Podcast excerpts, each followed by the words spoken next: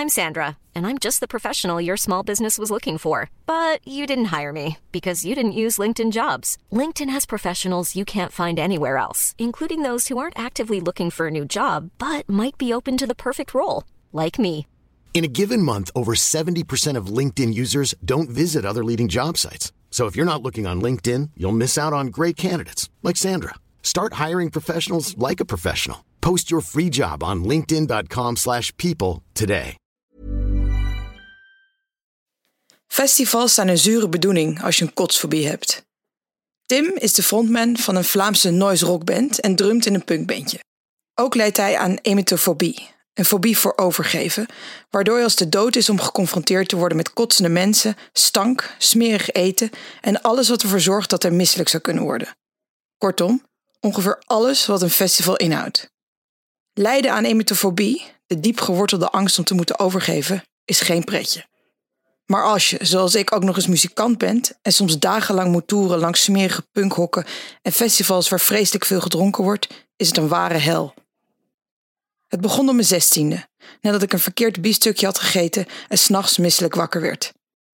Ik probeerde rechtop te slapen, omdat ik dan ietsje minder misselijk werd en mijn maag minder rommelde, maar niet veel later moest ik toch overgeven. Daarna was ik voorzichtig met wat ik at, maar na een tijdje kreeg ik last van een sluimerende angst om over te geven. Daar kreeg ik weer buikpijn van en uiteindelijk werd een visueuze cirkel waar ik nog jarenlang in zou blijven. Ik drumde toen al in een paar beentjes, maar de misselijkheid verdween altijd als ik op het podium stond. Als bezoeker op een festival ging het ook redelijk goed, zolang ik me focuste op de concerten. Rond etenstijd stak de angst om over te geven weer de kop op. Dus koos ik stevast voor het eetkraampje waar de langste rij stond en ik experimenteerde zo weinig mogelijk met voedsel. Op dat moment vond ik het allemaal nog niet zo problematisch. Iedereen kende me gewoon als die moeilijke eter. Rond mijn twintigste werd het erger. Ik ging naar Pukkelpop terwijl er een hittegolf door Europa trok. Er was amper schaduw op het festivalterrein. Op een gegeven moment waren er Hollanders met volle conserveblikken en afvalzakken door een festivaltent aan het smijten. Het ging steeds erger stinken, waardoor mijn maag extra gevoelig werd. Ik stelde me voor hoe het vlees dat op het festival geserveerd werd door de hitte zou gaan rotten. Het idee van rottend vlees maakte me misselijk en ik moest mezelf voldoende afleiden met drank en optredens om niet in die neerwaartse spiraal van overgeefangst en buikpijn terecht te komen. Als ik zweterige mensen zag, of mensen die eruit zagen alsof ze elk moment konden gaan overgeven, wilde ik het liefst weg. Sommige mensen met emetofobie kunnen niet in een auto zitten omdat ze bang zijn om misselijk te worden. Ik krijg doemscenario's van bedorven voedsel en het effect dat dat op mijn lichaam zou hebben. Na vier bloedhete dagen op het festival kreeg ik het gevoel dat ik in een apocalyptisch schouwspel was beland.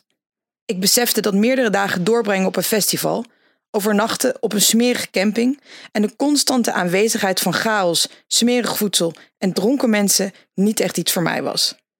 Ik zei tegen mijn vriendin dat ik alleen nog naar Pukkelpop zou terugkeren als ik er als artiest geboekt werd. Ik begon in die periode zittend te slapen, zodat ik niet zou stikken in het geval dat ik s'nachts zou moeten overgeven. Ik begon cafébezoekjes met drinkende vrienden te vermijden, omdat de kans bestond dat er iemand misselijk werd. Op het hoogtepunt van mijn emetofobie vermeed ik überhaupt zoveel mogelijk contact met mensen, waardoor ik vaak alleen thuis zat. Ik werd zo gevoelig voor prikkels, geurtjes en situaties die me misselijk maakten, dat ik de buurman door de deur heen kon ruiken. Mijn zintuigen werden sterker, mijn angst om te kotsen groter. Uiteindelijk sloot ik mezelf wekenlang op in huis. Mijn toenmalige vriendin ging bezorgd op onderzoek uit en kwam na wat googelen de term emetofobie tegen. Ik besloot dat het tijd was om in therapie te gaan. Ik was bang dat de therapeut zou zeggen dat ik weg moest blijven van de muziekwereld, de smerige locaties en de dranken festivals die er daarmee gepaard gaan. Dat ik mijn carrière als muzikant moest inruilen voor een kantoorbaan. Het tegenovergestelde bleek waar. Volgens haar moest ik mezelf juist blootstellen aan alle prikkels, omdat ik op die manier zou ontdekken dat mijn fobie puur mijn hoofd zat. De maanden daarna hadden we talloze gesprekken over mijn fobie en waar het vandaan kwam, en leerden ze me om mijn paniekreactie in de kiem te smoren. Ook leerden ze me hoe ik mijn leven als muzikant weer kon oppakken. Ik moest bijvoorbeeld leren eten op tour. Het vooroordeel dat ik had was dat je in smerige punkvenues vooral ziektes zou oplopen van het eten, maar ik ontdekte dat je zelfs op de meest aftanse punkplekken vaak gezonde, soms zelfs lekkere dingen kon eten. Ook moest ik juist naar festivals blijven gaan. Hoewel ik door de therapie besloot om me niet langer af te sluiten voor elke prikkel die mijn maag zou kunnen activeren, was het niet eenvoudig om weer op te treden en na afloop te drinken en tussen andere drinkende mensen te zitten. Ik lette erop dat ik niet te veel at voor een optreden en probeerde mezelf te kalmeren op momenten dat ik misselijkheid voelde opkomen, zodat ik niet weer in die neerwaartse spiraal terecht zou komen. Zo moest ik eens gitaar spelen op een podium dat vol met planten stond. Ik vond dat nogal pretentieus en ik ergerde me er zodanig aan dat ik met mijn tanden die planten kapot begon te scheuren. Plots proefde ik de bittere plantensmaak en ik kreeg een flashback naar de basisschool en de les over giftige planten. Ik begon te kokhalzen en voelde blinde paniek opkomen. Het was doodeng. Gelukkig was het optreden niet lang daarna afgelopen. Niet veel later moest ik op Pukkelpop spelen.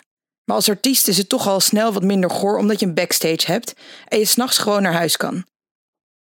Toch viel de smerigheid van het festivalterrein me zwaar. Niet dat het hele terrein onder het braaksel zat, maar als ik iemand hoorde kokhalzen, maakte ik dat ik wegkwam. Als ik toch een plasje kot zag liggen, keek ik snel weg en dacht ik gauw aan iets anders. Dat doe ik nu nog steeds eigenlijk. Als ik een Dixie inloop, steek ik altijd een sigaret aan, ook al rook ik niet, zodat ik alle waggelijke geur niet hoef te ruiken. Mensen die naar oud zweet of eten ruiken, vermijd ik als de pest, omdat ik er kotsmisselijk van word. En geloof me, dat is knap lastig als je punk maakt voor mensen die graag met hun zweterige lijven tegen elkaar aanschuren. Van mijn emetofobie ben ik nu verlost, hoewel het altijd blijft sluimeren. Soms besef ik dat het beter zou zijn om soms te kunnen overgeven. Ik ben nogal een stevige drinker en soms, als ik het te bond heb gemaakt, zou ik willen dat ik even mijn vinger in mijn keel kon steken, zodat de alcohol niet de hele nacht door mijn lijf suddert.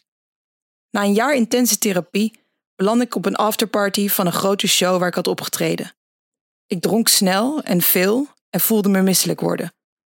Toen ik later die nacht thuis kwam, begon de kamer te tollen. Ik rende naar de wc om over te geven.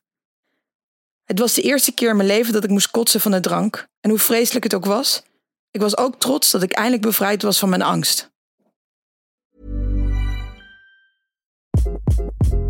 Hi, this is Craig Robinson from Ways to Win, and support for this podcast comes from Invesco QQQ. The future isn't scary. Not realizing its potential, however, could be. Just like on the recruiting trail, I've seen potential come in many forms as a coach. Learn more at Invesco.com slash QQQ. Let's rethink possibility. Invesco Distributors, Inc.